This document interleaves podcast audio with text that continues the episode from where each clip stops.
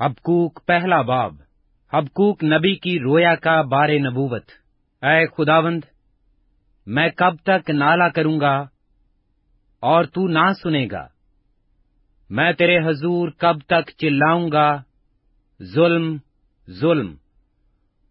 اور تو نہ بچائے گا۔ تو کیوں مجھے بد کرداری اور کج رفتاری دکھاتا ہے؟ کیونکہ ظلم اور ستم میرے سامنے ہیں۔ فتنہ و فساد برپا ہوتے رہتے ہیں۔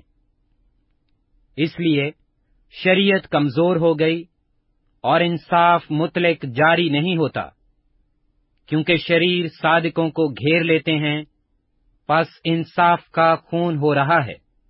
قوموں پر نظر کرو اور دیکھو اور متعجب ہو، کیونکہ میں تمہارے ایام میں ایک ایسا کام کرنے کو ہوں کہ اگر کوئی تم سے اس کا بیان کرے تو تم ہرگز باور نہ کرو گے کیونکہ دیکھو، میں کسدیوں کو چڑھا لاؤں گا اور وہ ترشرو اور تند مزاج قوم ہیں جو وسط زمین سے ہو کر گزرتے ہیں تاکہ ان بستیوں پر جو ان کی نہیں ہیں قبضہ کر لیں۔ وہ ڈراؤنے اور ہیبتناک ہیں۔ وہ خود ہی اپنی عدالت اور شان کا مصدر ہیں۔ ان کے گھوڑے چیتوں سے بھی تیز رفتار اور شام کو نکلنے والے بھیڑیوں سے زیادہ خونخار ہیں اور ان کے سوار کوندتے پھاندتے آتے ہیں۔ ہاں وہ دور سے چلے آتے ہیں۔ وہ اوکاب کی مانند ہیں جو اپنے شکار پر جھپٹتا ہے۔ وہ سب غارت گری کو آتے ہیں۔ وہ سیدھے بڑے چلے آتے ہیں اور ان کے اسیر ریت کے ذروں کی مانند بے شمار ہوتے ہیں۔ وہ بادشاہوں کو ٹھٹھوں میں اڑاتے اور عمرہ کو مسخرا بناتے ہیں۔ وہ کلوں کو حقیر جانتے ہیں کیونکہ وہ مٹی سے دمدمے باندھ کر ان کو فتح کر لیتے ہیں۔ تب وہ گردباد کی طرح گزرتے اور خطا کر کے گنہگار ہوتے ہیں۔ کیونکہ ان کا زور ہی ان کا خدا ہے۔ اے خداون میرے خدا، اے میرے قدوس، کیا تو ازل سے نہیں ہے؟ ہم نہیں مریں گے۔ اے خداون تو نے ان کو عدالت کے لیے ٹھہرایا ہے۔ اے چٹان، تو نے ان کو تعدیب کے لیے مقرر کیا ہے۔ تیری آنکھیں ایسی پاک ہیں کہ تو بدی کو دیکھ نہیں سکتا۔ اور کج رفتاری پر نگاہ نہیں کر سکتا۔ پھر تو دگاباز پر کیوں نظر کرتا ہے؟ اور جب شریر اپنے سے زیادہ صادق کو نکل جاتا ہے، تب تو کیوں خاموش رہتا ہے؟ اور بنی آدم کو سمندر کی مچھلیوں اور کیڑے مکوڑوں کی مانند بناتا ہے، جن پر کوئی حکومت کرنے والا نہیں۔ وہ ان سب کو شست سے اٹھا لیتے ہیں اور اپنے جال میں پھانستے ہیں اور ماہا جال میں جمع کرتے ہیں۔ اس لیے وہ شادمان اور خوش وقت ہیں۔ اسی لیے وہ اپنے جال کے آگے قربانیاں گزرانتے ہیں اور اپنے ماہا جال کے آگے بخور جلاتے ہیں، کیونکہ ان کے وسیلہ سے ان کا بکرا لذیذ اور ان کی غذا چرب ہے۔ پس کیا وہ اپنے جال کو خالی کرنے اور قوموں کو متواتر قتل کرنے سے باز نہ آئیں گے۔ حبکوک دوسرا باب۔ میں اپنی دید گاہ پر کھڑا رہوں گا اور برج پر چڑھ کر انتظار کروں گا کہ وہ مجھ سے کیا کہتا ہے اور میں اپنی فریاد کی بابت کیا جواب دوں۔ تب خداون نے مجھے جواب دیا اور فرمایا کہ رویا کو تختیوں پر ایسی صفائی سے لکھ کہ لوگ دوڑتے ہوئے بھی پڑھ سکیں۔ کیونکہ یہ رویا ایک مقررہ وقت کے لیے ہے۔ یہ جلد وقوع میں آئے گی اور خطا نہ کرے گی۔ اگرچہ اس میں دیر ہو تو بھی اس کا منتظر رہ، کیونکہ یہ یقیناً وقوع میں آئے گی۔ تاخیر نہ کرے گی۔ دیکھ، متکبر آدمی کا دل راست نہیں ہے، لیکن صادق اپنے ایمان سے زندہ رہے گا۔ بے شک متکبر آدمی میں کی مانند دگا باز ہے۔ وہ اپنے گھر میں نہیں رہتا۔ وہ پاتال کی مانند اپنی حوث بڑھاتا ہے۔ وہ موت کی مانند ہے۔ کبھی آسودہ نہیں ہوتا، بلکہ سب قوموں کو اپنے پاس جمع کرتا ہے اور سب امتوں کو اپنے نزدیک فراہم کرتا ہے۔ کیا یہ سب اس پر مثل نہ لائیں گے اور طنز نہ کہیں گے؟ کہ اس پر افسوس جو اوروں کے مال سے مالدار ہوتا ہے، لیکن یہ کب تک؟ اور اس پر جو کثرت سے گرو لیتا ہے، کیا وہ تجھے کھا جانے کو اچانک نہ اٹھیں گے، اور تجھے مسترب کرنے کو بیدار نہ ہوں گے، اور تو ان کے لیے لوٹ نہ ہوگا، چونکہ تو نے بہت سی قوموں کو لوٹ لیا، اور ملک و شہر و باشندوں میں خون ریزی اور ستم گری کی ہے۔ اس لیے باقی ماندہ لوگ تجھے غارت کریں گے۔ اس پر افسوس جو اپنے گھرانے کے لیے ناجائز نفع اٹھاتا ہے، تاکہ اپنا آشیانہ بلندی پر بنائے اور مصیبت سے محفوظ رہے۔ تو نے بہت سی امتوں کو برباد کر کے اپنے گھرانے کے لیے رسوائی حاصل کی اور اپنی جان کا گنہگار ہوا۔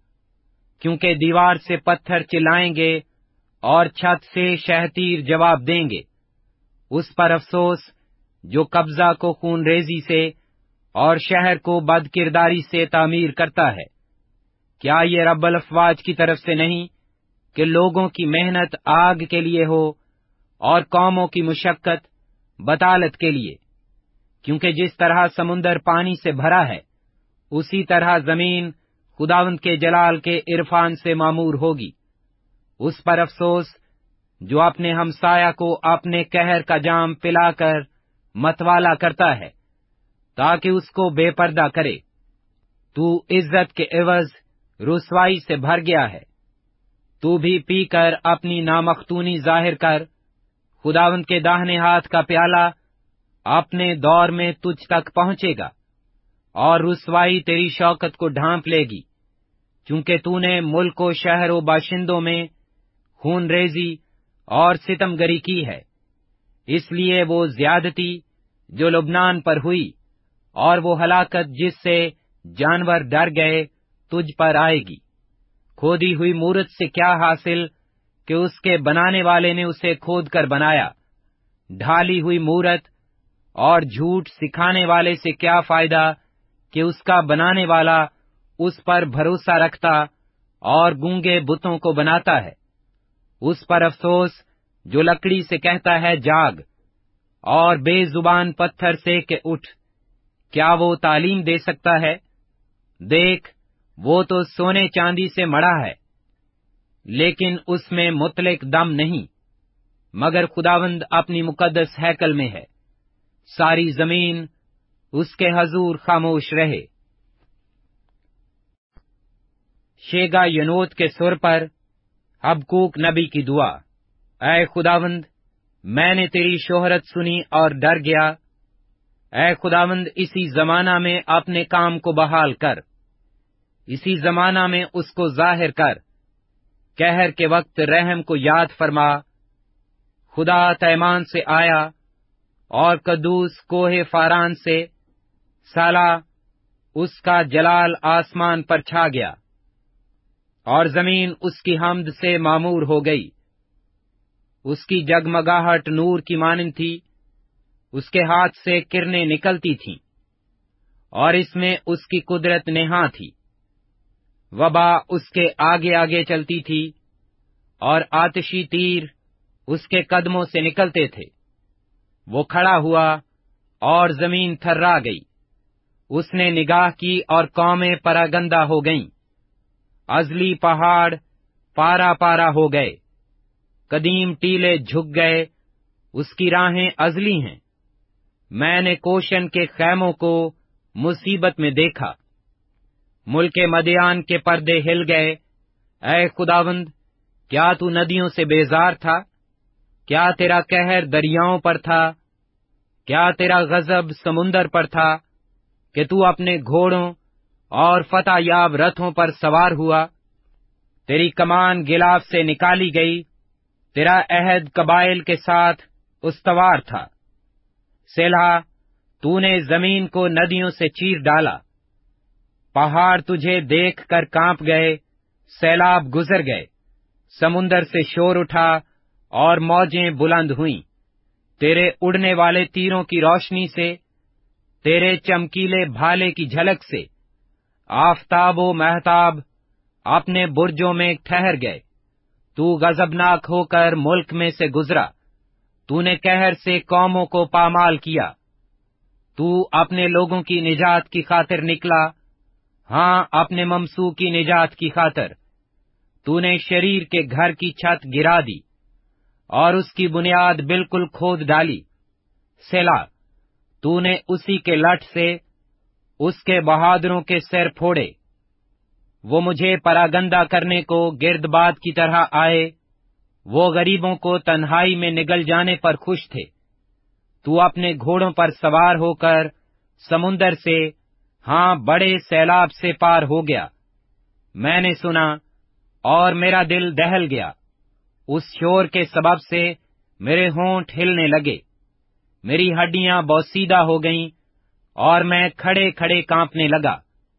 لیکن میں صبر سے ان کے برے دن کا منتظر ہوں، جو اکٹھے ہو کر ہم پر حملہ کرتے ہیں۔ اگرچہ انجیر کا درخت نہ پھولے اور تاک میں پھل نہ لگے اور زیتون کا حاصل ضائع ہو جائے اور کھیتوں میں کچھ پیداوار نہ ہو اور بھیڑ خانہ سے بھیڑیں جاتی رہیں اور طویلوں میں مویشی نہ ہوں۔ تو بھی میں خداون سے خوش رہوں گا اور اپنے نجات بخش خدا سے خوش وقت ہوں گا۔ خداون خدا میری توانائی ہے، وہ میرے پاؤں ہر نیکے سے بنا دیتا ہے اور مجھے میری اونچی جگہوں میں چلاتا ہے۔ میرے مگنی کے لیے، میرے تاردار سازوں کے ساتھ۔